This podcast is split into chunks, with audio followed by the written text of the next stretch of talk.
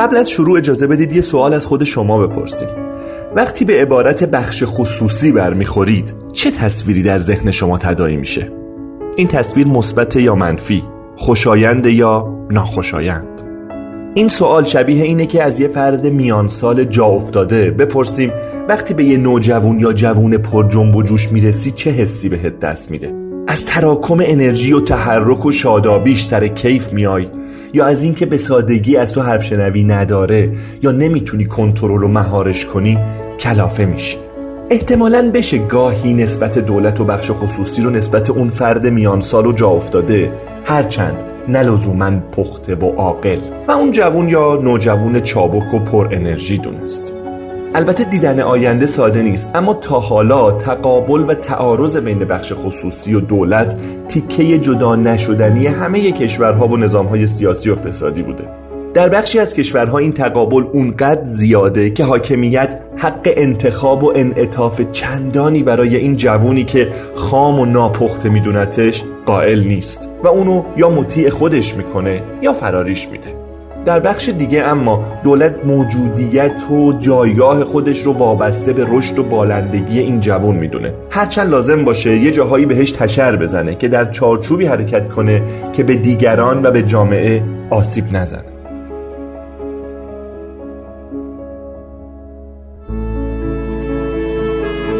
هرچند این مثال یا تشبیه ممکنه هزار تا نقص یا ایراد داشته باشه اما احتمالا بتونه توضیح بده که تعارض بخش خصوصی و دولت تا حدی طبیعیه. هدف بخش خصوصی سوداوری خودشه و لزوما قرار نیست دغدغه جامعه رو داشته باشه. ولی هدف اصلی حاکمیت رفاه کل جامعه است. بخش خصوصی اما زایاست پویاست چابکه بهرهوره. خیلی وقتا حاکمیت نمی‌تونه پا به پاش بدوه. هدف حاکمیت اقتصادی اما قرار ایجاد فضای مناسب برای بالیدن بخش خصوصی باشه تا بهرهوری اونها به بهترین و عادلانه ترین شکل ممکن نصیب جامعه بشه اما وضعیت ما در ایران چطوره؟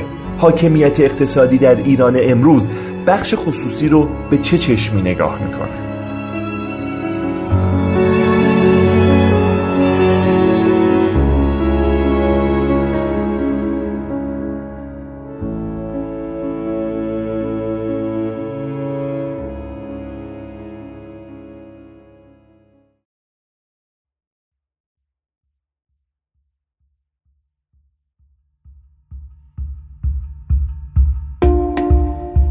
حامی مالی این قسمت قراره قرار راهکار جامع ارتباط آنلاینه که هم از طریق اپ و هم از طریق وب در دسترسه از تماس تصویری دو نفره تا جلسات کاری، کلاس های آموزشی، وبینارها و رویدادهای آنلاین در قرار به بهترین شکل برقرارن.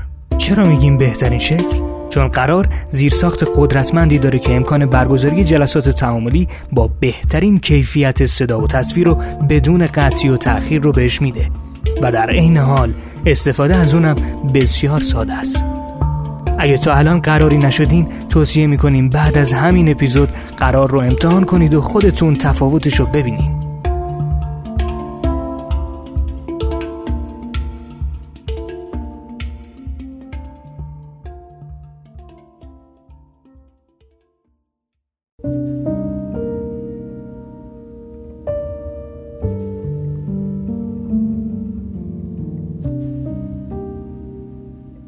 سلام. این اپیزود پنجاه و چهارم پادکست اقتصادی سکه است. کاری از دانشجویان دانشکده اقتصاد دانشگاه تهران.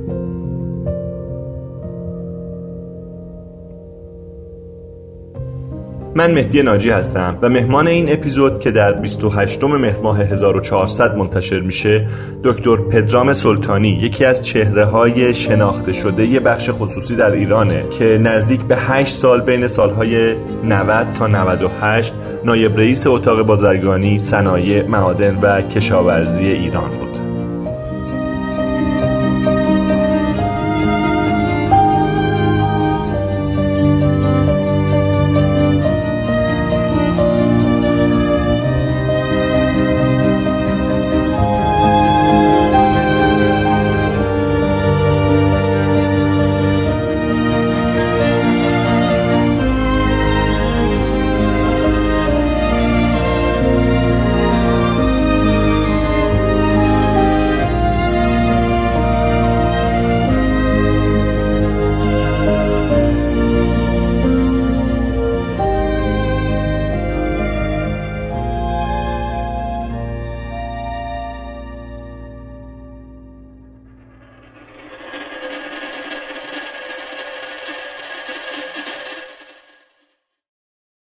دکتر به نظرم می‌رسه که بهتر باشه از تعریف بخش خصوصی صحبت کنیم. ما خیلی راحت از بخش خصوصی فعالیت های بخش خصوصی نهادهایی که در واقع متولی یا نماینده بخش خصوصی هستن صحبت می‌کنیم. ولی راستش گاهی اوقات من خودم برام این مسئله روشن نیست که ما در ایران مشخصا در کشوری مثل ایران به چه فعالیت هایی می‌تونیم بگیم فعالیت بخش خصوصی و به چه نهادهایی می‌تونیم بگیم بخش خصوصی؟ خب من پاسخ به این پرسش رو از یک خاطره شروع بکنم. چند سال پیش در یک نشست تقریبا خصوصی که با یکی از وزرای نامدار ما داشتیم به عنوان هیئت سه اتاق ایران ایشون در صحبتهاش حالا با صمیمیتی که داشت با جمع عنوان کرد که ما در ایران بخش خصوصی نداریم به اون من شماها رو خیلی بخش خصوصی نمی‌دونم. بخش خصوصی تو ایران راننده تاکسی ها هستن. عینا این اصطلاح رو به کار بردن و عنوان کردن که بخش خصوصی راننده تاکسی ها هستند چون اونها هستند که فارغ از این که نیازی به من و امثال من به دولت و به پایگاه های حکومتی داشته باشن دارن کار می‌کنن و کسب درآمد می‌کنن این جمله برای من واقعا حالا شایدم بقیه دوستانم جمله سنگینی بود و جمله قابل پذیرشی نبود ولی یک دیدگاه رو نشان میده و اون دیدگاه دیدگاه به عبارتی کوچک شماری و یا مهم ندانستن بخش خصوصی در حاکمیت ایران هست. این دیدگاه هم علا رقم رشد و توسعه‌ای که بخش خصوصی در پیش از انقلاب داشته ریشش به نظر من برمیگرده به زمانی که دولت و حکومت ایران توانست درآمدهای بالای نفتی رو داشته باشه. یعنی از دهه پنجاب من فکر می‌کنم دیدگاه کوچک شماری و اهمیت ندادن به بخش خصوصی آغاز شد و این میراث پس از انقلاب باقی موند و بسیار هم با نگاه چپی که در حاکمیت ایران بعد از جمهوری اسلامی بعد از انقلاب اسلامی به وجود آمد تقویت هم شد. و البته در کنار اون نگاه بیاعتمادی به ثروت هم از منظر تداخل در حکمرانی و به عبارتی نگاه به قدرت هم به اون در سالهای گذشته باز هم اضافه شد بعد از ابلاغیه های اصل 44 که انتظار می‌رفت بخش خصوصی تقویت بشه حالون که تضعیف شد. بنابراین بخش خصوصی در ایران به تعبیر من یک چرخ پنجمه. چرخ پنجمی است که در دوران مشکل زیر این خودرو بسته میشه. امروز این چرخ پنجم مثلا از صندوق عقب اقتصاد در اومده از صندوق عقب حکمرانی ایران در اومده. زیر خودرو بسته شده. چرا؟ چون ما درآمد نفتیمون به شدت افت کرده. به دلیل تحریم ها نقل و انتقالات ارزیمون به شدت. نقل و انتقالات ارزی دولت محدود شده و این چنین هست که بخش خصوصی عملا در نگاه حاکمیت ایران یک ابزاری است که هر از چنگاهی می‌توانه از جبه ابزار بیاد بیرون اهمیت بیشتری پیدا بکنه. در سایر مواقع در این جبه ابزار هست اما اون نگاه جدی و همراه با اهمیت به بخش خصوصی وجود نداره. بسیار خب ولی باز من به پاسخ سوالم نرسیدم. دوست دارم یه تعریف روشنی ما داشته باشیم از بخش خصوصی. فارغ از اون کوچک شماری ها و تحقیرهایی که شاید از سمت حاکمیت شامل حال بخش خصوصی بشه ما به چه نهاد یا ارگانی در اقتصاد ایران می‌تونیم بگیم بخش خصوصی؟ بذارین سوالم رو روشنتر بکنم. ما بعضی وقتا تمرکزمون روی مالکیته و بعضی وقتا روی مدیریته. این دو توی در واقع اقتصاد ایران بعضی وقتا با هم قاطی میشن. یعنی شما می‌بینید که نهادهایی هستن که مالکیتش یه جورایی خصوصی شده ولی همچنان دولت توش سیطره زیادی داره. آیا ما تعریف روشنی ازش داریم؟ وقتی که میگم تعریف هم بیشتر دوست دارم که با عدد و رقم هم حتی همراه باشه. چون که قدم بعدی من یعنی سوال بعدی من این خواهد بود که بسیار خوب. سهم این بخش خصوصی که حالا تعریف کردیم در اقتصاد ایران چقدره؟ ما اگر دوچار این دوگانگی در حاکمیتمون نبودیم یعنی اینکه شما در هر مقوله در کشور به عبارتی یک بدیل هم در کنارش ایجاد بکنی. طبیعتا تعریف بخش خصوصی این بود که مالکیتش در اختیار دولت نباشه در اختیار بخش خصوصی باشه. اما در شالوده اقتصادی ایران همونطور که شما اشاره کردید واقعا بخش خصوصی رو اون بخشی باید بدانیم که هم مالکیت و هم مدیریتش در اختیار بخش خصوصی و در استقلال از دستوری فراتر از و یا مالکین بنگاه یا اون فعالیت اقتصادی باشه. چون دقیقا ما داریم می‌بینیم که یک بخشی از اقتصاد کشور تحت عنوان خصوصی سازی یا تحت عنوان سرمایه گذاری های غیر دولتی داره مرتب رشد می‌کنه توسعه پیدا می‌کنه بزرگتر و بزرگتر میشه. ادعای مالکان اونها و حتی دولت یا حاکمیت هم این هست که اینها بخش خصوصی هستند.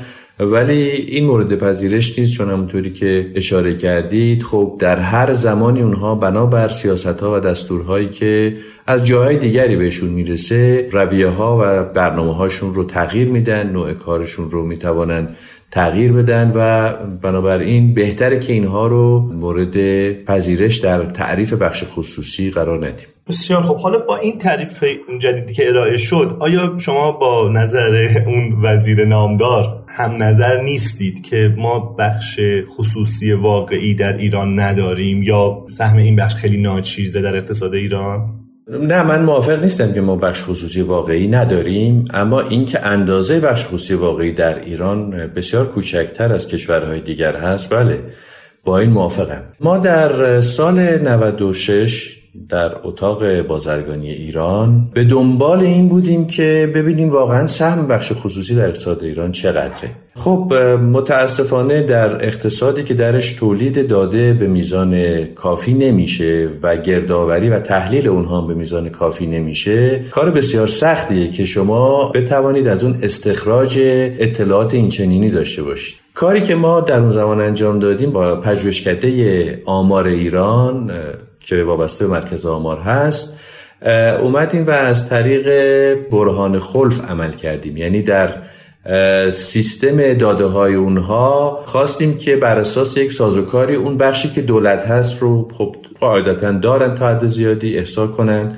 بگذارن کنار نهادهای عمومی نهادهای انقلابی و همه اونهایی که زیل قانون خدمات کشوری احسا میشن و در چارچوب بخش دولتی طبقه بندی میشن رو هم جدا بکنن تا اون جایی که میشه شرکت های وابسته به نهادهای عمومی غیر دولتی رو که خب یا شرکت های بزرگی هستن یا در بازار سرمایه هستن یا به هر حال در گزارش های اونها که بعضا برای بررسی های آماری به مرکز آمار داده میشه اونها رو احسا کنن و جدا کنن و در نهایت ببینیم وزن اونها چقدره و باقی رو تلقی کنیم که بخش خصوصی هست. ما در اونجا هم یک چالش تعریفی داشتیم با تیم پژوهشگر و اون هم این بود که ما هم دقیقا اونجا گفتیم قائل به این نیستیم که اونهایی که حتی مدیریتشون خصوصی نیست و مدیریت از جای دیگری دستور می‌گیره ما بخش خصوصی بشمریم. علا رقم این با همون میزان داده هایی که وجود داشت ما آمار سال 92 و 93 رو استخراج کردیم. حدود 49 و 4 دهم درصد در سال 93 و 50 و 50 و 2 دهم درصد در سال 92 92 52 دهم 93 49 و 4 دهم علتش هم بیشتر نگاه کردیم تغییر قیمت نفت و اندازه نفت در اقتصاد بود که این دو سال این تفاوت رو کمتر از یک درصد رو داشتن. به این جمعندی رسیدیم که این اندازه بخش خصوصی هستش. البته باز هم همونطوری که توضیح دادم واقعا بسیاری از شرکت هایی که در رده های دوم، سوم، چهارم حتی پنجم توسط بنگاه های عمومی غیر دولتی و بنگاه های حاکمیتی درست شده اصلا توسط مرکز آمار قابل استخراج نبود. اما یه نگاه دیگر اگر به اندازه بخش خصوصی بیاندازیم بخش کشاورزی ما که تقریبا یه سهم حدود 8 درصدی در جی دی پی داره عمومش بخش خصوصیه. بخش سنفی ما اصناف به عبارتی عموما بخش خصوصی هستند حرف و مشاغل ما عموما بخش خصوصی هستند مثل وکلا پزشکان و امثال اینها. این میزان از اقتصاد کشور حدود 30 درصد اقتصاد کشور بنابراین ما اون میزان خاکستری که باید ببینیم واقعا چقدرش بخش خصوصی هست اون 20 درصد بعدی است که ما رو به 50 درصد میرسونه. که با توجه به کامن سنس بخش خصوصی به نظر می‌رسه در این 20 درصد هنوز 4 5 درصدی حداقل بخش عمومی غیر دولتی یا بخش حاکمیتی وجود داره که می‌توانه حتی تا 10 درصد هم واقعا باشه. ولی دیگه من برای این هیچ اطلاعات و داده ای ندارم که بخوام دفاعی ازش بکنم. این صرفا استنباط عمومیه. بنابراین می‌شود گفتش که بخش خصوصی ما یه چیزی بین 40 تا 50 درصد یعنی بازه جمع و جورتر و نزدیکتر از این نمی‌تونم به شما بدم. و اصلا چالش ما در تعریف بخش خصوصی و در مبارزه برای بزرگتر کردن اندازه بخش خصوصی اون سی درصده نیست. اون سی درصد یعنی اقتصاد خرد و معیشتی اصلا موضوعی است که ما در اونجا بحثی نداریم. ما به دنبال این هستیم که این ده الا 20 درصد رو و مدعی این هستیم که این اندازه بسیار کوچیکی یعنی اندازه اقتصاد بنگاهی بخش خصوصی ما اگر بین 10 تا 20 درصد تلقی بکنی تقریبا بین یک پنجم تا یک هفتم یک هشتم دیگر کشورها هست و اینجاست که ما باید روی ذره بین بگذاریم نه اون اندازه بنابراین در احصای اندازه بخش خصوصی بهتر ما اون 30 درصد رو کنار بگذاریم به این 70 درصد توجه کنیم که الان بخش خصوصی تو این 70 درصد کجا قرار داره بخش دولتی و بخش حاکمیتی.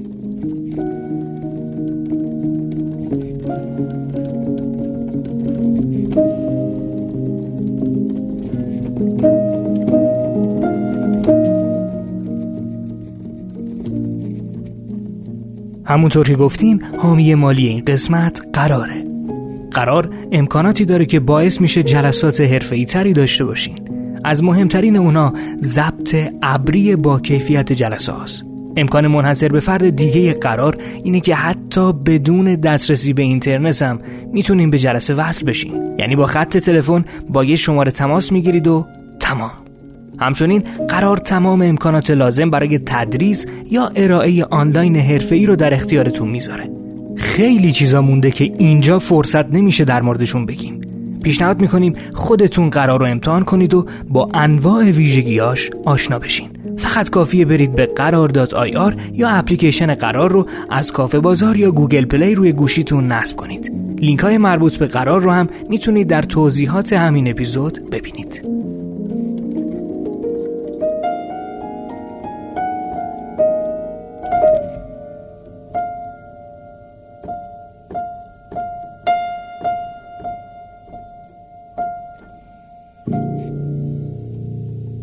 هیچ عدد و رقمی از همچین شاخصی در کشورهای دیگه کشورهای مشابه ایران داریم که بخش خصوصی در اون کشورها چه اندازه ای داره؟ یا اساسا این سوال سوال درستیه؟ که خودم وقتی که داشتم میپرسیدم تردید کردم. چون که علل قاعده دولت نباید نقش جدی در اقتصاد داشته باشه. ولی شاید اگر که این اندازه گیری رو این شاخص شما داشته باشیم اطلاعات خوبی همون بده.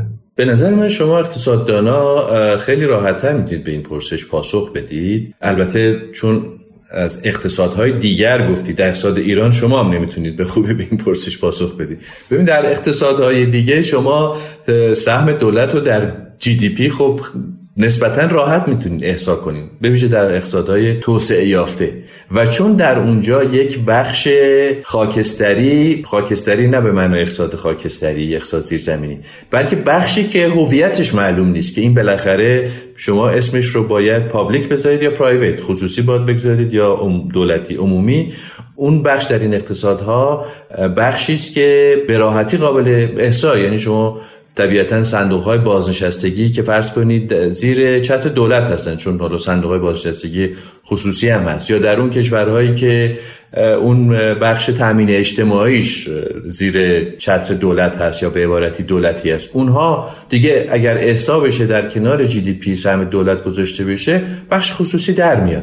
ولی در اقتصاد ما واقعا اینطوری نیست. یعنی تمام این توضیحاتی که من برای شما دادم این بود که ما علیرغم تمام اون تلاشی که کردیم دست آخر هم رضایت نه به در واقع اتاق بازرگانی. نه خود پژوهشگر پژوهشگاه آمار و نه ناظران پژوهش که تعدادی از اقتصاددانان شناخته شده بودن. هیچ کدام از این نتیجه ناراضی بودن نه خیلی بهش مطمئن بودن. ولی واقعا روش دیگری در اقتصاد ما بسیار علاقمندیم که اقتصاددانا و متخصصان اقتصاد سنجی در کشور بیان بگن آیا میشه از روش و راهکار دیگری ما برسیم به اینکه اندازه بشخوصی رو حساب بکنیم؟ ولی خب در کشورهای دیگه به نظر من این به به این شیوه قابل احسا هست و البته خب شما بهتر از من می‌دونید اون بخشی که اندازه دولت در اقتصاد هست اندازه تصدیگری دولت در اقتصاد نیست. در واقع دولت به عنوان یک مصرف کننده در اونجا بیشتر سهم در اقتصاد داره چون مالیات رو می‌گیره. خب طبیعتا مالیات رو خرج می‌کنه یا دیگر درآمدهایی که داره و اون اسلایس از کیک اقتصاد رو از این منظر به خودش اختصاص میده. اما در تصدیگری اقتصادی خب اندازش جایگاهش نقشش بسیار بسیار کوچکتر از اون چیزی که در کشور ماست. البته این نکته رو توجه کنید. به نظر من حالا بر اساس اتفاقاتی هم که در کشور میفته ما اندازه دولتمون به عنوان در تعریف به عبارتی ارتودکس و در تعریف متعارف دولت اتفاقا دولت کوچیکی ما داریم. یعنی اون دولتی که باید مالیات رو بگیره و اون رو در خدمات عمومی و کالاهای عمومی مصرف بکنه این دولت دولت کوچیکیه. شما بودجه دولت رو هم می‌بینید. در مقایسه با بودجه شرکت های دولتی و شرکت های عمومی در واقع یک کسری است از اون بودجه و خیلی از اون کوچکتره و اتفاقا یکی از مغلطه های موجود در کشور ما این هست که ما میگیم ما دولت بزرگ داریم ولی توجه نمی کنیم که دولت به ما و دولت یعنی اون function ها و کارهایی که باید انجام بده اتفاقا در کشور ما متاسفانه سال به سال داره فقیرتر و کوچکتر میشه در مقایسه با اندازه اقتصاد کشور. و اون چیزی که داره بزرگ میشه اندازه بودجه شرکت های دولتی شرکت های حاکمیتی و بخش عمومی غیر دولتی که چالش اساسی است. و در اونجاست که می‌بینیم سهم دولت ما خیلی از این کمتره. و این الزاما مثبت نیست الزاما خوب نیست چون دولت در آموزش در بهداشت در سایر حوزه هایی که به حال کماکان در تریتوری در قلم روی دولت هست کار خوب و با کیفیتی انجام نمیده و خدماتش رو به شهروندان ارائه نمی‌کنه. پس اگر بخوایم ما یک ذربینی بگذاریم روی قیاس بخش خصوصی با کشورهای دیگه باید اون بخشی از خدمات و کالاهای عمومی رو که دولت و دولتهای دیگه دارن ارائه می‌کنن کنار بگذاریم و در اون باقی مونده قضاوت بکنیم که چقدر اندازه دولت چقدر بخش عمومی است و یا بخش حاکمیتی و حالا بخش خصوصی چه جایگاهی داره. بسیار خوب. اجازه بدید من یه تعریف دیگه ای هم از بخش خصوصی اینجا بکنم. به خاطر اینکه این کمک می‌کنه برای چند تا سوال بعدی که می‌خوام بپرسم. می‌تونیم بگیم بخش خصوصی بخشیه که یا یه همچین تعبیر رو قرار, قرار بگذاریم که با این در تعریف ادامه بدیم بحث رو. بخش خصوصی بخشیه که متکی به رانت و حمایت نیست و خودش می‌تونه روی پای خودش و مستقل از حمایت یه قدرت بزرگی مثل دولت کارش رو پیش ببره؟ به نظر من راجع به این خیلی باید حرف بزنیم.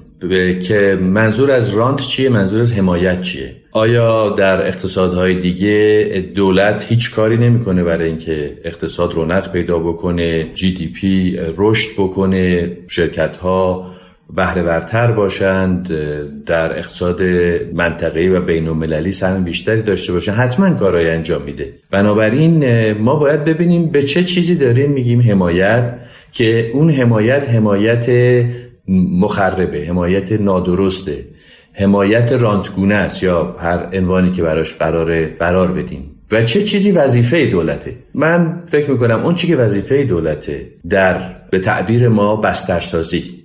یعنی ما اسمش رو حمایت نمی‌گذاریم که اینا حمایت.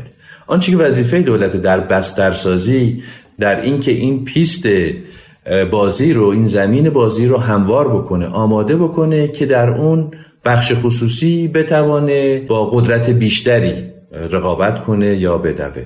در این بسیار ضعیف عمل می‌کنه. به دلایل مختلف که حالا اگر در حوصله این بحث بود بهش ادامه میدیم بهش می‌پردازیم. اما در اون بخشی که متاسفانه اون هم باز یک پارادایمیه که قابل بحثه که تصور می‌کنه باید حمایت بکنه و اون حمایت اتفاقا ایجاد رانت می‌کنه تولید رانت می‌کنه. در اون بخش بسیار در تمام این سالها دولت مصر بوده. دولت های مختلف مصر بودن. در اینکه وام ارزان بدن ارز ارزان بدن حمایت های تعرفه ای بکنن احیانا از تولید داخلی یا از بخش خصوصی و انرژی ارزان و سایر موضوعات اینچنینی دولت در اینجا تصورش اینه که باید این کارا رو انجام بده. در حالی که خب همه ما دیگه بعد از این سالها می‌دونیم که اینها موجب انحراف مزیت های نسبی و رقابتی ما میشه.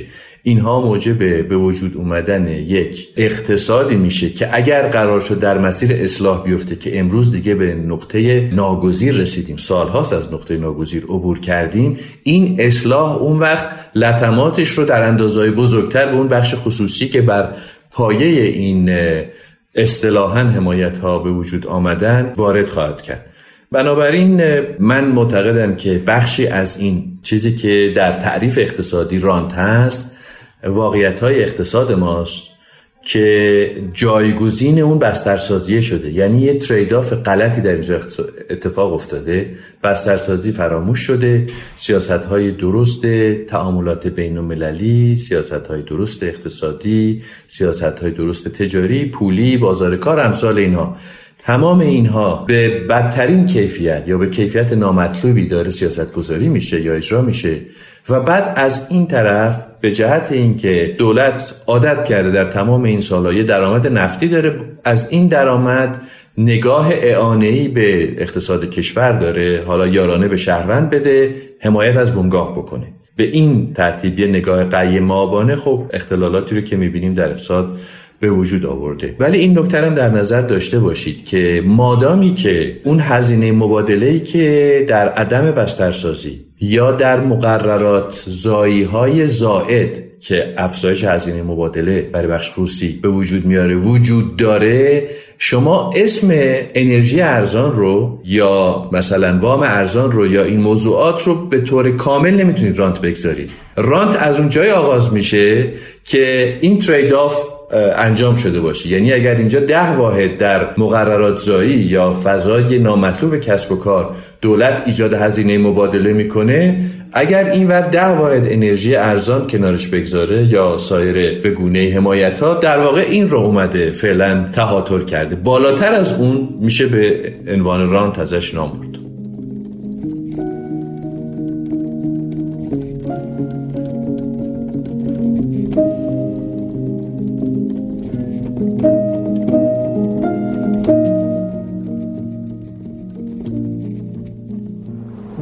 صنایع نساجی خیلی در فشار بودن.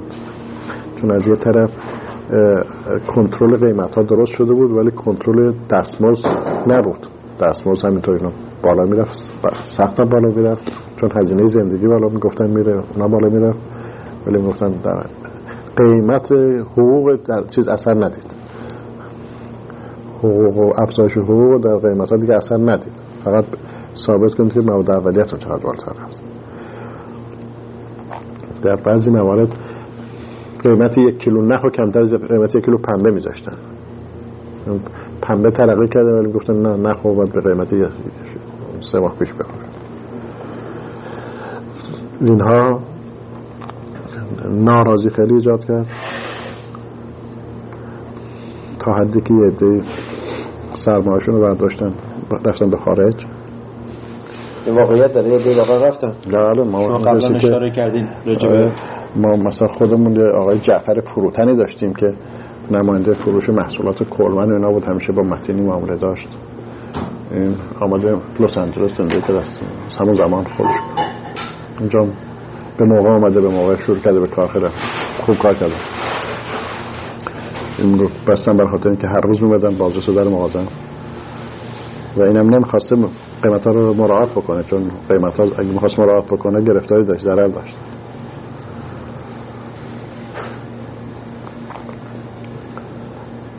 خب این اتاق بازرگانی که بالاخره رئیس داشت و اینها هر کدوم صاحبان سران به ترتیبی بعضیشون با مقامات بالا مناسباتی داشتن. چطور نتونستن که این وضعیت و واقعیت رو توضیح بدن و یه راه حل مناسبی ارائه بدن خب در اونجا هویدا نخست وزیر است و شاه وقتی این دو نفر تصمیم صحیح غیر صحیح بگیرن. خیلی مشکلی که رئیس اتاق بازرگانی بره بتونه. الان جرأت جسارت چون نداره که باید اول ببینه که زمینه مساعد هست بره چیزی بگه یا نه. بعضی از وزرا که معتدل تر فکر می‌کردن میفهمیدن که اثرات این کار اینه که بعدا بدتر از این میشه. هرچی فنر رو فشار بدن فشار بدن خیلی خوب قیمت رو فشار ولی یه دفعه فنر باز میشه اصلا و اینطور هم می‌شد ولی همون نبودن یک فرس قوی از طرف بخش خصوصی که برخلاف اونچه که گفتی بعضی میگن اگر فرس قوی داشتن شد اون وقت بود که می‌تونستن یک کار حادی بکنن. بر علیه وزیری بر علیه رئیس اتاقی بر علیه کسی کاری بکنن این قدرت ها نبود. خب وزیر اقتصاد که شخص قدرتمندی بود و قاعدتا هم این مسائل رو متوجه می و می‌فهمید. او صلاح خودش نمی‌دونست که مطرح دنبالش رو طور جدی بگیره اینکه قانع نمی‌شد. او در جلسات خصوصی تایید می‌کرد همراه بود. یعنی می‌گفت چیکار کنیم که سیستم جوریست که از اختش بر نمیم از اخت سیستم نمیم یا کسی که وزیر بازرگانی بود خودش سوابق کار در صنعت و آشنایی با صنعت و مسائل صنعت داشت. او چطور؟ از حرفایی که می‌زد این است که وقتی که درآمد ها در جلسات خارج می‌گفت در وقتی که درآمد کارگر اونقدر پیدا میشه که قدرت خریدی پیکان داره و همه پیکان می‌خوان ما بیشتر از روزی 100 تا پیکان نمی‌خوایم. نمی‌تونیم درست کنیم و 300 تا تقاضا هست. چجور میشه کنترل قیمت کرد؟ بالاخره اون کسی که آخر بخره به قیمت بازار می‌خره. اولی ممکنه به قیمت ولی می‌گفت اینو نمی‌تونیم بقبولونیم به نخست وزیر و مقامات بالاتر هم. وزیر مربوط به این کار می‌گفت. اونطوری شده بود که وزیر مربوطه نمی‌تونست مافو خودشو قانع خب اینجاست که میگن برمیگرده به کار سیاسی که میگن خارجی ها علاقه داشتن که ناراضی, ناراضی ایجاد بکنن و یکی از برنامه هاشون این طرق بود و من نبودم ایران ولی گفتن وقتی که نصیری رو محاکمه می‌کردن گفته بوده که هویدای روزی منو خواست و گفت باید بری تو اتاق ببینی سفرات چی میگن همونجور بکنی و اونجا رفته گفتن. باید مسئله قیمت ها رو به این صورت عمل بکنید آره. چون من نشد نشیدم نمی‌دونم چقدر درسته. ولی این مثل که یکی از راه های ناراضی تراشی بوده. پس در هر انگیزه ای که مقامات بالاتر از وزیر داشتن وزیر نمی‌تونسته مقامات بالاترش رو قانع کنه که از راه از راهی که به نظر خودش صحیح تر به نظر می‌رسیده حرکت بکنه. حالا یا مقام بالاتر بوده یا مقام موثرتر بوده. پس کنید رئیس بازرسی شاهنشاهی تشخیص می‌داده چیزی یا رئیس ساواک چیزی که تشخیص می‌داده و اینا می‌گفتن باید اینجوری باشه و شاه قبول می‌کرده. دیگه گفتن قصه وزیر و وزرا حتی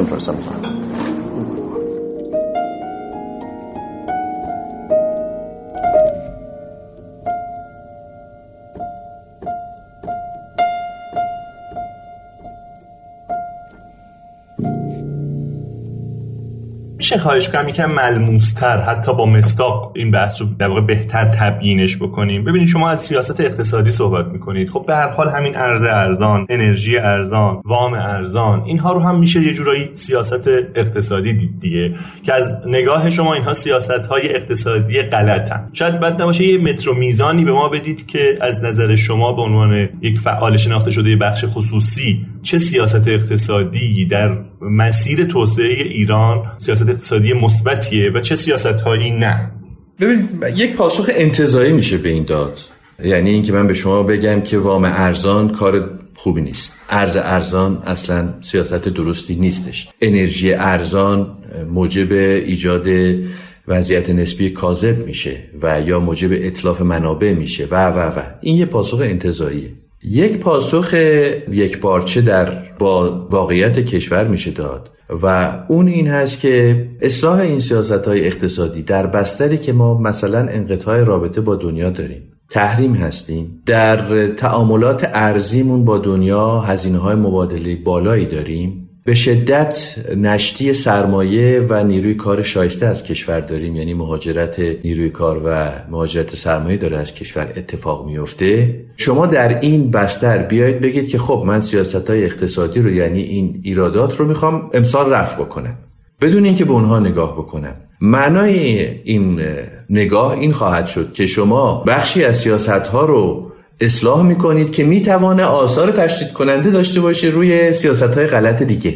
یعنی می‌توانه اگر تعدادی از فعالیت های اقتصادی رو که احیانا دسترسی دارن به تسهیلات ارزان و بر اساس اون می‌خوان فعالیتشون رو توسعه بدن. موقعی که می‌بینن که دیگه دسترسی به اون ندارن چیکار می‌کنن؟ خب فعالیتشون توسعه نمیدن. طبیعتا معناش این نیستش که الان فعالیت بخش خصوصی در حوزه دیگه توسعه پیدا می‌کنه. به دلیل اینکه در اقتصادی که این کیکش داره مرتب کوچیک میشه یعنی ما نرخ رشد منفی اقتصادی داریم طبیعتا این توسعه یا این بزرگتر شدن اندازه بخش خصوصی در چنین شرایط اتفاق نمیفته چی اتفاق میفته بزرگتر شدن بخش خصوصی برساخته. بزرگتر شدن بدیلی که حاکمیت داره برای بخش خصوصی درست می‌کنه. من قویا باور دارم که در تقریبا حدود ده 15 سال گذشته یک بخش خصوصی جدید در اقتصاد ایران داره ساخته میشه.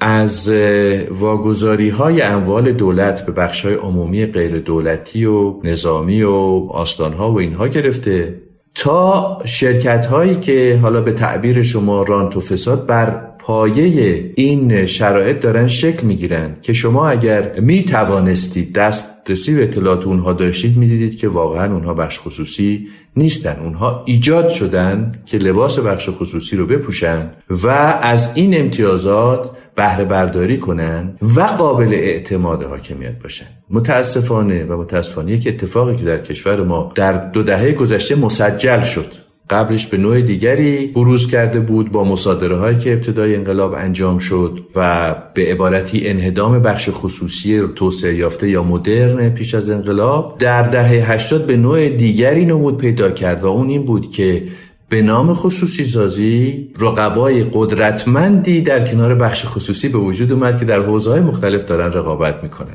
در چنین شرایطی. داره؟ این بخش خصوصی برساخته یا برساختن یه همچین بخش خصوصی بدیلی چه اشکالی داره؟ مادامی که بخش خصوصی هستن مادامی که با بخش خصوصی حالا سنتی یا اصیل نمی‌دونم اسمشو چی بذاریم. رقابت می‌کنن. در خصوصی واقعی. اشکالش اشکالش در همون تعریفه. یعنی اینا بخش خصوصی نیستن چون طبیعتا در مدیریتشون استقلال ندارن. اگر ما داریم من و شما راجع بخش خصوصی صحبت می‌کنیم این بخش بخش خصوصی برساخته از نظر مدیریتی استقلال نداره. از نظر مأموریتی استقلال نداره. اینها مأموریتشون توسعه اقتصاد کشور الزاما نیست. مأموریت اینها تولید ثروت هست برای یک اهداف مشخصی که تعریف شده براشون. بنابراین از یه منظر اتفاقا این سوال رو که شما می‌کنید حاکمیت بهش پاسخ داده. اشکالی نداره. از نظر حاکمیت خیلی هم خوبه این. به دلیل اینکه یک بخش خصوصی رو تولید می‌کنه یا ایجاد می‌کنه که می‌تونه بهش اتکا کنه که خیالش راحته که همه جا گوش به فرمانه که همه جا همراهه که در راستای آرمانهای حاکمیت هم داره حرکت می‌کنه. اتفاقا هدف این برساختن بخش خصوصی اصلا همین بوده. ولی مادامی که ما نگاهمون رو به حوزه اقتصاد نگه داریم مادامی که این بخش خصوصی برساخته تولید ارزش افزوده می‌کنه تولید ثروت می‌کنه. حالا اگر بگیم بخش خصوصی مورد اعتماد حاکمیت به تعبیر شما آیا باز فکر می‌کنید که مشکلی داره؟ به هر حال من کارگر به جای اینکه کارمند بخش خصوصی باز به تعبیر شما واقعی باشم میرم کارمند بخش خصوصی برساخته میشم. ولی در هر صورت دارم در تولید ثروت و تولید ارزش افزوده مشارکت می‌کنم. من دوست دارم خیلی سریحتر و مشخصتر به من بگید که اون بخش خصوصی چرا در راستای توسعه اقتصاد ایران گام بر نمیداره؟ مگه تولید ثروت نمی‌کنه؟ مگه اشتغال زا نیست؟ آیا شما با اتفاقی که در خصوصی سازی افتاده در این یک دهه و نیم در این ده 15 سال موافقید؟ یعنی به نظر شما این که اموال دولت به, به تعبیر خودشون بخش عمومی غیر دولتی داده شد و البته بهره هم شد دیگه. از بخش دولتی در اومد به بخش عمومی غیر دولتی داده شد. در ظاهر هم بهره ورتر شده. یعنی تولید بیشتری داره می‌کنه از نظر اشتغال حالا آماری وجود نداره اشتغال بیشتر صادرات بیشتری داره می‌کنه وارد بازار سرمایه شده. به عبارتی در اونجا اندازه واقعیش یا اندازه بازارش در اومده. خب اتفاقات خوبی افتاده. یعنی اگر ما بخوایم که قضاوت رو صرفا از این زاویه انجام بدیم هممون باید خوشحال باشیم. از اینکه دولت بنگاهاش رو واگذار کرده به این بخش عمومی و این بخش عمومی تونسته قدری با بهرهوری بیشتر این کار رو انجام بده. آیا شما به عنوان یک اقتصاددان از این اتفاق خوشحالید؟ یا فکر می‌کنید درسته؟ حالا اصلا مسئله سنتیمنت و احساسات نیست. به نظرتون کار درستی بوده؟ راستش من اینجا در موضوع پرسشگرم بیشتر ولی اجازه بدید پس پاسخ شما رو با یه پرسشی پاسخ بدم و اونم این که به نظرم می‌رسه شما نقدتون اینه که در مسیر پرس در واقع این خصوصی سازی یک توزیع ثروت ناعادلانه اتفاق افتاده که باز برمیگردیم به همون رانت یا فساد. درست می‌فهمم حرف شما رو؟ نه نه ابدا. من اصلا به خصوصی سازی از منظر توزیع ثروت نگاه نمی کنم از منظر کاهش تصدیگری دولت و بهرهورتر شدن اقتصاد کشور شفافتر شدن اقتصاد کشور و نقش آفرینی بیشترش در توسعه همه جانبه نه فقط توسعه اقتصادی. نه ببین من سوالم این من سوالم اینه ما توی اقتصاد واقعا دنبال رفاه در واقع افزایش رفاه هستیم دیگه رفاه اقتصادی مشخصا. حالا اینکه دولت تصدی در واقع تصدیگریش افزایش پیدا بکنه یا کاهش پیدا بکنه که خودش اصالت نداره که. درسته؟ اصلا اگر که شما به من اقتصادی رو معرفی بکنید که دولت صد درصد متصدی اون اقتصاده ولی مردم در رفاه و آسایش اقتصادی خوبی قرار دارن و امکان رشد و بالندگی دارن خب چه اشکالی داره؟ می‌خوام میگم خود این تصدیگری که اصالت نداره. حالا توی این مسیری که شما میفرمایید میگید بسیار خوب. سیطره و تسلط دولت بیشتر شده. میگم بسیار خوب بیشتر شده. چه اشکالی داره؟ این کجا توی مسیر توسعه اقتصادی این مسئله مانع ایجاد کرده؟ دوست دارم این بیشتر روشن بشه. ببینید اگر از منظر نظری بخوایم به قضیه نگاه کنیم نه اشکالی نداره. بنابراین منم از شما می‌خوام شما یک اقتصاد رو در دنیا به من نشان بدید که واقعا این اقتصاد با وزن بالای دولتی است و یک اقتصاد پویاست یک اقتصاد توسعه یافته است.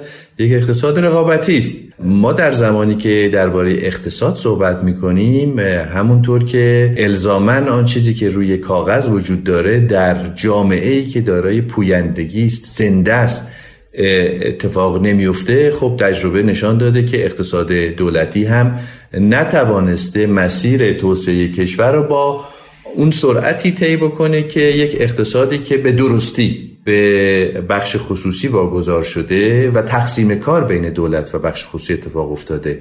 دولت رفته در تولید کالا و خدمات عمومی بخش خصوصی هم رفته در تولید کالا و خدمات خصوصی. و البته می‌دونید که در این وسط هم یک لایه خاکستری وجود داره و اونم این هستش با تغییراتی که در فناوری داره به وجود میاد برخی از کالا و خدماتی که زمانی عمومی بودن الان دارن خصوصی میشن یا شدن و هرچه بیشتر به دولت کمک می‌کنه که تمرکز بیشتری روی معمولیت های اصلی خودش قرار بده. موضوع اینه وگرنه اینکه بخوایم در تئوری بگیم که خب چه اشکال نه هیچ اشکال نداره. ولی در عمل که اتفاق نیفتاده. یعنی ما مدلی نداریم عمل درست ولی در عمل شما اشاره کردی که توی این خصوصی سازی هایی که انجام شده بهرهوری افزایش پیدا کرده. بله.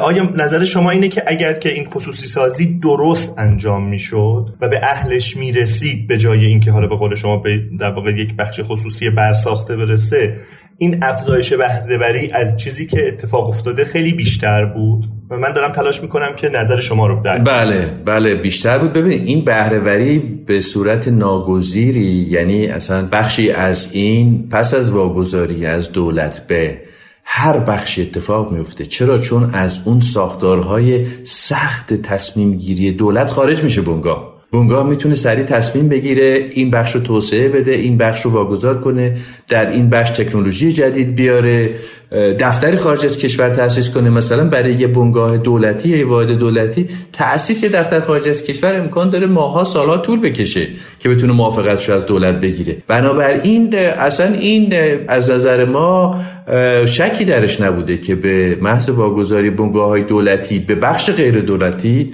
هر بخشی باشه. در کوتاه مدت این بهرهوری اتفاق میفته مهم حفظ این بهرهوری در سالها و در دههای بعده که شما موقعی که همین بنگاه های واگذار شده رو پایش بکنید ببینید که یه ماه اصل 4 5 ساله حالا یه مقدار بالا پایین بعد از واگذاری داشتن اما بعدش افتادن در چالش های شبیه چالش های دولتی و نتوانستن اون مسیر توسعه خودشون رو و بهره کردن اقتصاد کشور رو طی کنن. اگر می توانستن که ما نرخ رشد اقتصادیمون از محل بهرهوری صفر نبود.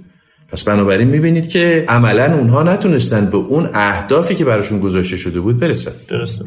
یه سوال دیگه ای که در این زمینه ذهن منو درگیر می‌کنه اینه که آیا در ایران این امکان وجود داره که یک بنگاه اقتصادی خیلی بزرگ بشه و یک رشد جدی پیدا بکنه؟ اینو از چه نظر میگم؟ اولا که از یک نگاه وقتی که از بیرون نگاه می‌کنیم به اقتصاد ایران شاید شاید بشه گفت برندهای ایرانی می‌تونن یه جورایی نمایندگی بکنن اقتصاد بخش خصوصی رو. ولی گاه می‌بینیم که این اتفاق هم نمیفته انگار که بنگاه های اقتصادی تا یک جایی می‌تونن بزرگ بشن و از یه جایی به بعد اگر بخوان بزرگ بشن باید باز برن زیر سیطره دولت. و من نمی‌دونم حالا خوب اسم ببریم یا نه ولی آیا ما می‌تونیم حالا اسنپ رو آیا دیجیکالا رو آیا ایرانسل رو بنگاه های اقتصادی خصوصی و اون تعریفی که در اول گفتگو بهش رسیدیم بنامیم. و آیا این اگر که اینها نیستن این مسئله عمومیت داره؟ اینو دوست دارم شما مشخصا در موردش صحبت کنید. بنابراین ببخشید خیلی صحبت کردم. سوالم مشخصا اینه آیا امکان بزرگ شدن یک بنگاه در اقتصاد ایران وجود داره یا نه؟ پاسخ به این سوال سهل و ممتنه بله وجود داره. پاسخ سهل اینه که وجود داره.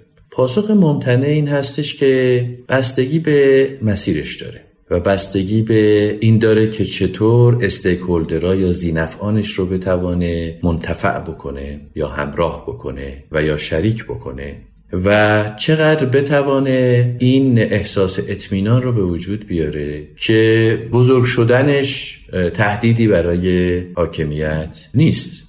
که در واقع نیست می‌دونید این این رو من دارم به عنوان یه جمله جدی میگم ولی واقعا در بخش خصوصی از این نگاه ما هم یه مقداری خندمون می‌گیره هم یه مقداری رنج می‌بریم که داریم در جای فعالیت می‌کنیم که مدام باید این پایش رو بکنیم که بالاخره نکنه این حساسیت به وجود بیاد که این بزرگ شدن بگن به نوعی احساس خطر بشه و بعد برخوردهای از شیوه های مختلف به شیوه های مختلف با اون بشه. بنابراین با این نگاه شما بنگاه های بخش خصوصی رو که بزرگ شدن می‌تونید زیر ذره بگذارید و ببینید که هر کدامشون به شیوهی تلاش کردن که این مسیر رو آنگونه که احساس می‌کنن ازشون خواسته میشه ایجاد بکنن.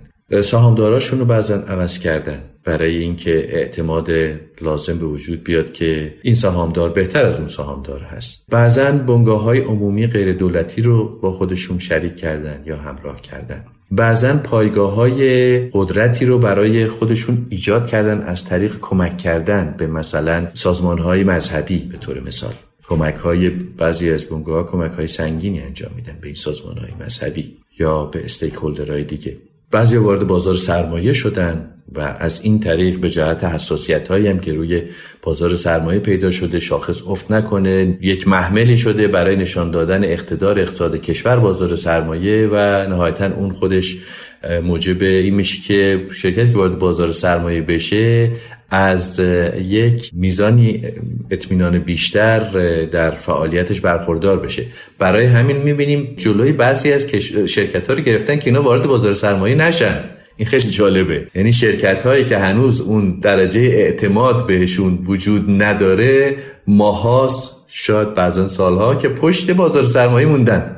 و اجازه نمیدن که اینا وارد بشن. چون اگه وارد بشن دیگه در اونجا اون برخوردهای قبلی نمی‌تونه شکل بگیره. بنابراین با لحاظ کردن تمام این اما و اگرها بله بخش خصوصی می‌توانه از یه اندازه بزرگتر بشه. یه نکته دیگر رو هم به این اضافه بکنم و اونم این هستش که بعضی از اتفاقات در کشور از سر ناچاری رخ میده. یعنی در شرایطی که اقتصاد بسیار بد هست وضعیتش با بنگاهی که مثلا اشتغال آفرینی می‌کنه اشتغال زیادی داره. ولو اینکه اگر در شرایط خوب یک حساسیت هایی بود که شاید موجب می‌شد یه برخوردهایی باشه اتفاق بیفته در این شرایط این کار انجام نمیدن. یعنی بعضی مواقع چالش های این چنینی مثل رکود اقتصادی مثل تحریم اگرچه لطمات اساسی به بخش خصوصی وارد می‌کنه. اما مفری هم برای رشدش به وجود میاره. چون حداقل برای کوتاه مدت ترجیح میدن که برخوردها را در زمین اقتصاد انجام ندن ببرن به زمین های دیگه. آقای دکتر با توجه به همه دلخوری ها و دلنگرانی هایی که شما از وضع موجود و از مواجهه دولت با بخش خصوصی داشتید این بخش خصوصی فعلی رو دارای چه توانایی ها و بزاعت هایی می‌بینید؟ آیا اساسا بخش خصوصی فعلی ایران توانایی رقابت حالا در حوزه های مختلف در عرصه های بین المللی رو داره یا نه؟ یا شاید بهتر باشه اینجوری بپرسم که مزیت های رقابتی و حتی مزیت های نسبی ما در بخش خصوصی در کدوم قسمت ها هست؟ درباره مزیت های رقابتی قدری صحبت اگر بخوام بکنم به نظر می‌رسه ما باید دو تا فضا رو در نظر بگیریم. یه فضا که خب فضای واقعی هست و اتفاقاتی که در اقتصاد ما داره رخ میده. یعنی ما در شرایطی قرار داریم در کشوری قرار داریم که انرژی درش ارزان هست. خوراک نسبتا درش خوراک برای برخی از صنایع مثل صنایع پتروشیمی یا پالایشی نسبتا ارزان هست. خوراک منظورتون مواد اولیه است. مواد اولیه بله. در صنایع پالایشی پتروشیمی به میگن خوراک. feed در واقع feedstock. آب درش بسیار ارزان هست. علیرغم اینکه یک کشور خشک و نیمه خشک هستیم. محیط زیست و هوا درش بسیار ارزان هست. یعنی صنعت هزینه محیط زیست و هوا رو نمی‌دهد علا رقم این که بسیار با مقررات محیط زیستی چالش هم داره. این و این یک پارادوکس عجیبی است که مرتب ما دخالت مثلا سازمان محیط زیست یا سازمان های زیربط دیگر رو در صنایع داریم و بعد اون وقت می‌بینید این همه آلودگی هوا و آلودگی زیست محیطی داره در کشور اتفاق میفته مقررات سختی وجود داره که هزینه مبادله ایجاد می‌کنه و دور زدن اونها یک کسب و کار شده. خیلی به یک کسب و کار شده و به صرف است بله. حالا اتفاقات اینچنینی که در نهایت و دیوار تعرفه نسبتا بالایی داره این رو هم اضافه بکنم. در یک همچین محیطی که من برخی از اجزاشو برشمردم خب مبتنی بر این صنایع ما شکل گرفتن فعالیت های اقتصادی ما شکل گرفتن مزیت نسبی ما شکل گرفته اینها مزیت نسبی ما رو ساختند ولی مزیت رقابتیش الزاما واقعی نیست. یعنی اگر تعدادی از اینها رو که ما ناگزیریم اصلاح کنیم یعنی نرخ آب رو ما در کشور نمی‌توانیم اصلاح نکنیم. امکان داره بگیم ما خب چون منابع غنی انرژی داریم به هر حال باید جزو کشورهایی باشیم که قیمت انرژی در لول های پایین تره و این حرف درستیه. یعنی ما خودمون رو با ترکیه نباید مقایسه بکنیم بگیم اونجا فرض کنید نرخ سوخت یا برق انقدر ما هم انقدر باشیم. خب ما این رو داریم ترکیه داریم وارد می‌کنه. بنابراین این مزیت باید بمونه اما نه به این اندازه. ولی بعضی چیزها اصلا به هیچ وجه نمی‌تونه بمونه. یعنی ارزان بودن آب ارزان بودن هوا ارزان بودن محیط زیست دور زدن قانون که اینها برخی از فعالیت اقتصادی رو در کشور ما پرتوجیه کرده و بهشون مزیت نسبی داده که کاذب هست که واقعی نیست که مخرب هست. حالا شاید کاذب نتونم بگم چون واقعیت اقتصاده. مخربه در واقع. اینها باید اصلاح بشه. ولی خب در این شرایط شما می‌بینید که کشاورزی سیفیجات در کشور ما مزیت نسبی داره. یعنی شما هندوانی می‌تونی اینجا بکاری و به کشور دیگه صادر بکنی. در واقع داری آب تو و آینده سرزمینت رو به اونجا صادر می‌کنی. تولیدات با درجه آلایندگی محیط زیستی بالا در ایران توجیه اقتصادی داره. خب برای اینکه پسابشون خالی می‌کنن توی زمین توی رودخونه توی این ور و بابت اون هزینه به دولت پرداخت نمی‌کنن یا اصولا تکنولوژی و فناوری های لازم رو برای اینکه اون پساب رو تصفیه کنه یا خونسا کنه و بعد به محیط زیست برگردونه تعبیه نمیشه در اندازه لازم و این اتفاق درش میفته یا یه مثال یه مقداری ساده تر برای شما بزنم. بازیافت که یکی از صنایع جدی در دنیا داره میشه. یعنی مرتب صنعت بازیافت در دنیا داره بیش از گذشته جای پای خودش رو باز می‌کنه و از نظر فناوری رشد می‌کنه از نظر سهمش در تولید ناخالص داخلی رشد می‌کنه و امثال اینها در کشور ما امکان رشد به اون معنا نداره.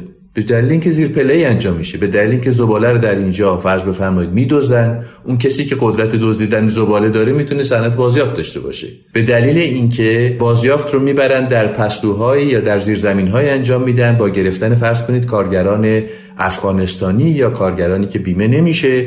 بنابراین اون می‌توانه فرضا آلومینیوم رو از یه جاهای جمع بکنه بریزه توی پاتیلی با یه فناوری خیلی راحتی این رو تبدیل به شمش آلومینیوم بکنه. بنابراین شما نمی‌تونید واحد بازیافت مکانیزه و به نسبت قوی بزنید که این بتوانه با این زیرپله ها اصطلاحا رقابت بکنید در این شرایط ما یک مزیت های نسبی مخرب و یا موقتی داریم که واقعیت های شرایط کنونی ما هست. اما اون چیزی که مسلمه ما در تولید محصولات پتروشیمی در زنجیره پتروشیمی تا پایین دست در زنجیره پالایشی تا پایین دست در زنجیره برخی از مواد معدنی تا پایین دست. در گردشگری در حمل و نقل به واسطه موقعیت ژئوپلیتیک خودمون در صنایع غذایی به جهت بازارهای در دسترسمون و به جهت اقلیم چهار فصلمون و در تعداد دیگری از حوزه های صنعت و خدمات ما مزیت های رقابتی داریم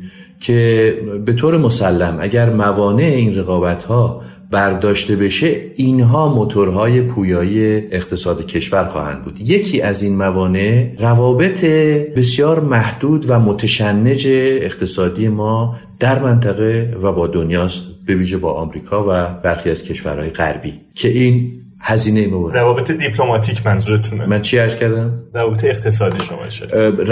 من روابط بین الملل منظورم دیپلماتیک نه. روابط بین الملل یعنی همه شؤوناتش بله روابط بین الملل که با اون تصویری که برشمردم که این روابط هزینه پول رو برای ما بالا می‌بره چون نمی‌توانیم از سرمایه گذاری مستقیم خارجی یا از finance های خارجی استفاده کنیم. هزینه فناوری رو برای ما بالا برده. هزینه تجارت خارجی رو برای ما بالا برده. هزینه تحرک بین المللی شرکت ها و تجار ما رو بالا برده به راحتی نمی‌توانن به کشورهای دیگه سفر کنن مانند همتایان خودشون. و تمام این ها هزینه های مبادله شده که به جد به نظر من اقتصاد ایران رو در چند برای خودش قرار داده.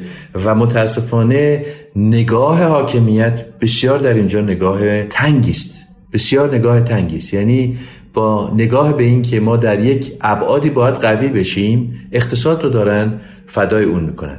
و این انزوا به نوع دیگری هم داره روی دوش اقتصاد ایران فشار میاندازه و اون این هستش که ما بزرگترین اقتصاد خارج سازمان جهانی تجارتیم امروز. ما جز منزوی ترین اقتصادهایی هستیم که کمترین میزان پیمانهای دو جانبه تجارت آزاد و پیمانهای منطقه‌ای و فرامنطقه‌ای تجارت آزاد داریم ما در واقع با یک کشور فقط پیمان تجارت آزاد داریم. اونم حس بزنیم با چه کشوری؟ با کشور جنگ زده سوریه. بنابراین ما با هیچ کشوری روابطی نداریم که این دیوارهای تعرفه‌ای پایین بیاد و به رشد بیشتر مزیت‌های رقابتی ما کمک بکنه. به همین جهت شما فکر کنید ما اگر که در یک تبعیض حتی پنج درصدی تعرفه‌ای با همتایان خودمون به جهت نبود در سازمان جهانی تجارت و پیمانهای تجارت آزاد قرار داشته باشیم این به معنای این هستش که 5 درصد حاشیه سود صادرات ایران صرف پرداخت تعرفه به کشور مقابل داره میشه. و من می‌دانم و حتما شما هم می‌دانید که در تجارت جهانی 5 درصد عدد هنگفتی است برای رقابت کردن و رقابت پذیر بودن.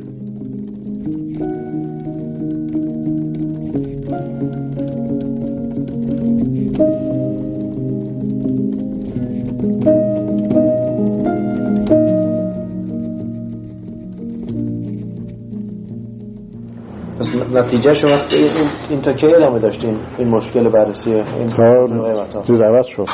تا دولت عوض شد. آموزگار آمد سر کار. آموزگار آمد سر کار. خسرو شاهی کرد وزیر بازرگانی خسرو شاهی از بخش خصوصی بودیم مسائل می‌دونست. سعی کرد که به تدریج مردم از شر اتاق اصناف و چیز راحت بکنه. بررسی قیمت ها در حالی که باش مخالفت می‌شد کوشش خود رو کرد تا وقتی که بود به تدریج چیز کرد. اجازه داد که یه خودم فکر می‌کنم اوضاع خارج اثر گذاشته خودم قیمت ها پایین آمد. و خصوص های صد درصد مخالفت کرد با سیستم کنترل قیمت ها هیچ بین صاحبان صنایع صحبت است. از سیاست های پولی و مالی دولت می‌شد که بعضی ها میگن موجب این افزایش قیمت ها بوده. اون چند برابر کردن برنامه عمرانی پنجم و چند برابر کردن بودجه مملکتی که مقدار خیلی زیادی پول ریخت توی اقتصاد و قیمت ها بالا رفت. و حتی مثلا خرچ های نظامی و این چیزها که بعضی ها میگن موجب افزایش قیمت ها بوده که چرا به ریشش نمی‌رسن؟ چرا اصل قضیه رو درست نمی‌کنن و به زواهرش انقدر فشار میارن؟ بخش خصوصی خیلی تعداد کمی از افرادش در این جریان ها بودن که بودجه مملکت کجا میره و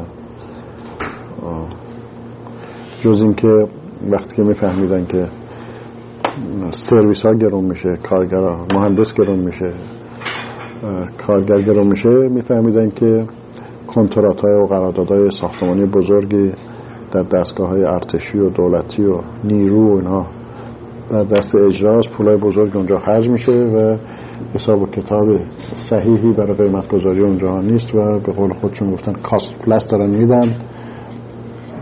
هر قیمتی که باشه درآمد پول چیزا سازندن بیشتره. و به این, به این مسائل ایراد می‌گرفتن بحث می‌کردن. اونایشون که یه مقدار اطلاعات دانشگاهی داشتن یا تحصیلات اقتصادی داشتن. ولی علال اصول بخش خصوصی روشن نبود که در اون دستگاه چه میگذشت. یعنی سطح آگاهی در این حد نبود که ارتباطی ارتباط بین افزایش بودجه عمرانی و بودجه مملکتی و در تورم دیده بشه. یعنی واقعا اینجا سوال کنم. آیا این که بودجه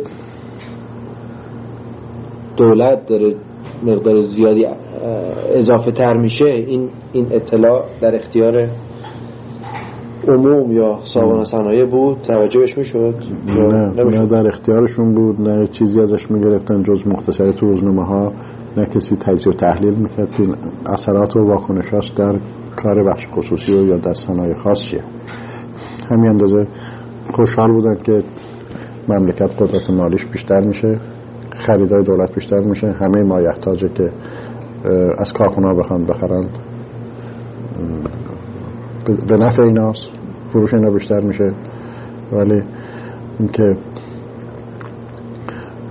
چقدر دولت بودجه عمرانی داره چقدر هزینه داره چه اثراتی در افزایش قدرت خرید مردم از اون طرف می‌کنه چه اثراتی در بالا بردن قیمت ها می‌کنه اونا در هیچ جا مطرح نمی‌شد تجزیه تحلیل نمی‌شد بحث نمی‌شد. حتی در اتاق. در اتاق جای مشاوران اقتصادی در این مرحله بودن نبودن در اتاق که یا کارشون این نبود. مشاوران اقتصادی که در این چیزا شاید هم همیشه برای این بوده که نه در اختیارشون بوده نه کاری می‌تونستن بکنن اگر هم میفهمیدن یعنی کسی مربوط به خودش نمی‌دونست. ولی اگه بخواستن که می‌تونستن اون کتاب های بودجه دولتی رو به نحوی به دست بیارن. مثلا دلیل خاصی داشته باشه که برسون شاید شاید یک رئیس اتاق بازرگانی دانایی بدونه که این چقدر اثر داره در امور بخش خصوصی و بنابراین یک کمیته رو برای این کارا واداره که اینا رستگی بکنه. اگه چیزی به نفع کسی هست گفته بشه بحث بشه نوشته بشه سوال بشه ولی هیچ وقت این چیزا اگر اونا که گفتن چون خودشون اون طرف میز بودن تو خودشون صحبت می‌کردن.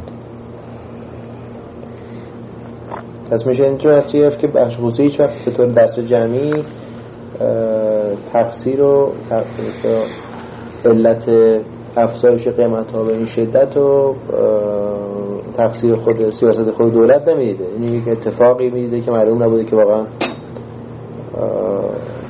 از کجا سرچشمه می‌گیره و می‌گیره و چرا پیش اومده. اینجور بند یعنی تقصیر یعنی مقصری براش قائل نمی شده که چرا تورم به وجود آمده. تا اون حدی که ارتباط با واردات داشته اسمش هم گفته تورم وارداتی اون رو می تشخیص می‌داده. اونی هم که حقوق ها و اجاره ها رو بالا برده می‌دونستن که در اثر سرویس های دول... کارهای دولتی است. اینا رو می‌دونستن. چون لمس می‌کردن می‌تونستن. ولی نه اینکه قبلا بدونن که امسال چقدر دولت می‌خواد خرج بکنه برای این کارا چقدر مهندس می‌خواد چقدر مهندس کم داریم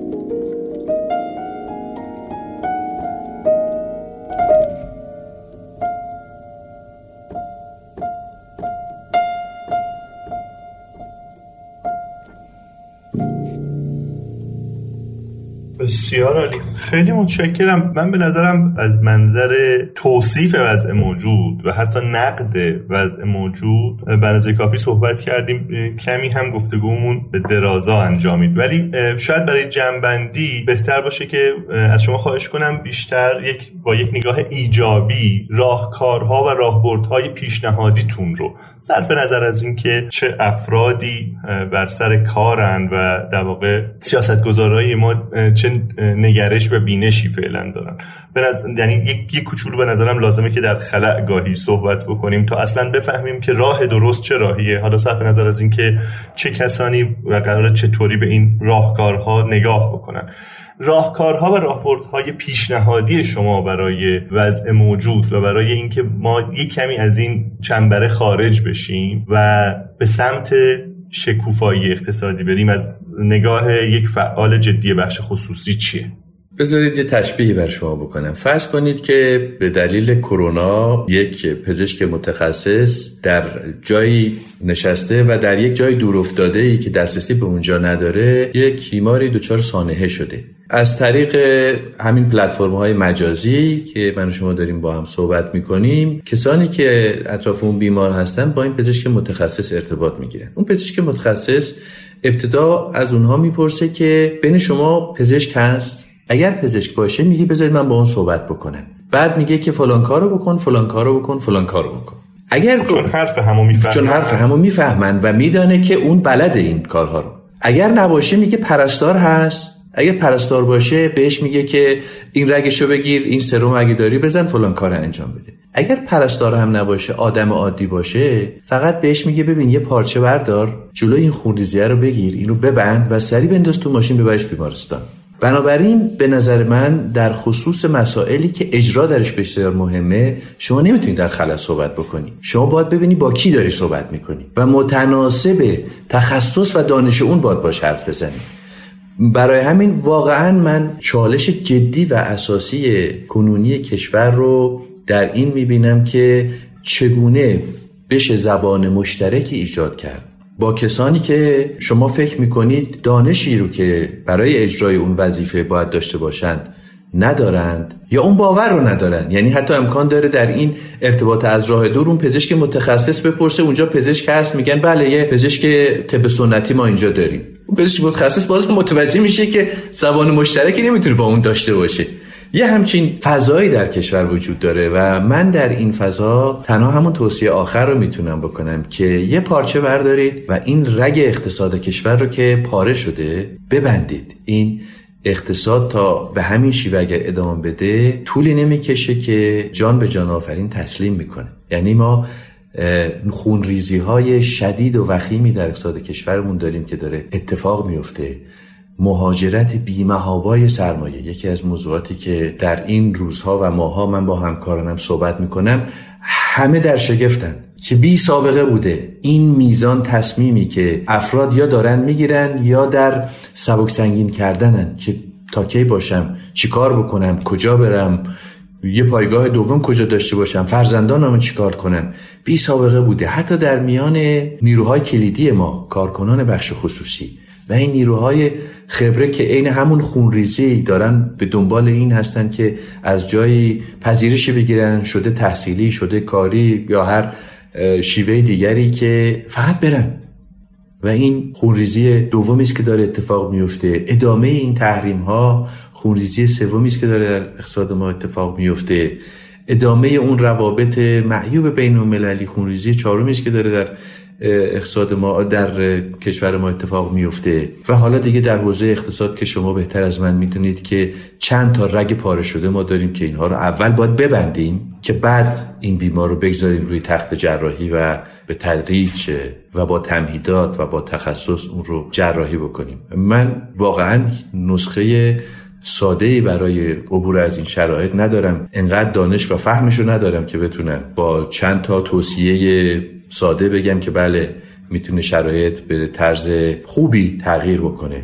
و همین چشماندازی رو که در بخش خصوصی براتون تصویر کردم که وجود داره من هم عضوی از این خانواده منم دارم همین چشمانداز رو تصور می‌کنم و بسیار نگرانم از این که فکر می‌کنم که خیلی فاصله پارادایمی بین ما وجود داره. با دولت مستقر. و این فاصله پارادایمی این هستش که اونها اصلا این چشمانداز رو یا باور ندارن یا نمی‌خوان بهش اذعان بکنن. و خب در این شرایط اون زبان مشترکی وجود نداره. چون اشاره کردید به دولت مستقر منظورتون دولت آقای رئیسیه یا با دولت های مستقر منظورتون؟ الان دولت های رئیسی بله. ما از. ما با دولت آ... چرا؟ با دولت دوم آقای روحانی هم ما بسیار چالش داشتیم. دولت اول می‌تونم بگم که بالای 60 70 درصد بخش خصوصی احساس می‌کرد که در حوزه اقتصاد و بین الملل چون این دوتا کاملا الان به هم پیوستن داره تلاشش رو می‌کنه و داره تصمیمات به نسبت درستی می‌گیره. ولی این میزان در دولت دوم به شدت افت کرد. به دلایل مختلف که بخشش هم فرا دولتی بود و یه طور باعث کندن ماها از بخش خصوصی شد. یکی از دلایل اصلی این که من در پایان مأموریتم در اتاق بازرگانی دیگه نامزد نشدم برای دور آینده و نرفتم احساس می‌کردم فایده نداره. واقعا اون دیالوگ دیگه برقرار نیست و از همون جا هم مطمئن بودم که دولت بعدی دولت خواهد بود که شاید حتی این سطح پایین دیالوگ هم دیگه سازنده درش نباشه. بنابراین بله الان در خصوص دولت کنونی دارم صحبت بسیار خوب. خیلی متشکرم که در این گفتگو شرکت کردید. خواهش می‌کنم. منم از شما سپاس گذارم امیدوارم که نکاتی رو که گفتم به ویژه با توجه به اینکه شنوندگان شما بیشتر عالی علم اقتصاد هستند اقتصاددان ها و اقتصادخان ها به تعبیر شما به اون چالش هایی که ما در بخش خصوصی داریم که واقعا هنوز هم چشماندازی از سمت اقتصاددانانمون براش وجود نداره. البته بخشش رو من متوجه هستم و اشاره کردم. ما انقدر در کشور داده مفید و با کیفیت نداریم که شما بتوانید بر اساس تحلیل اونها این چشمانداز رو و اعداد و ارقام رو بدید. و البته بخش دومی که ما هم با شما همدرد هستیم و اون این هستش که اصولا بعد از بیرون دادن تحلیل و نظریات حالا کی قرار اینها رو اجرا کنه و کی حاضر اینها رو بشنوه و قبول بکنه بپذیره و در نهایت بر اساس اونها یک کنشی بگیره یک تصمیمی بگیره. توی این بخش باید خیلی بیشتر واقعا این ارتباط بین اقتصاددانان و بخش خصوصی برقرار باشه که اقلا این شکاف های مفهومی یا شکاف های دیدگاهی که وجود داره رو ما خودمون بتونیم ترمیم بکنیم و من به این باور دارم که ما در این شرایط کشور نیاز به یک انسجام گفتمانی داریم در میان بخش های مختلف اقشار مختلف جوامع مختلف جامعه مدنی جامعه دانشگاهی جامعه بخش خصوصی و امثال اینها و این همگرایی گفتمان و یا برقراری و تقویت دیالوگ می‌توانه نیروها رو برای تاثیرگذاری بر شرایط و تا حدی اهرم کردن اون برای پذیرفته شدن در نزد حاکمیت بیشتر بله امیدوارم اتفاق بیفته. بسیار خوب متشکرم. خواهش می‌کنم. سپاسگزار از شما.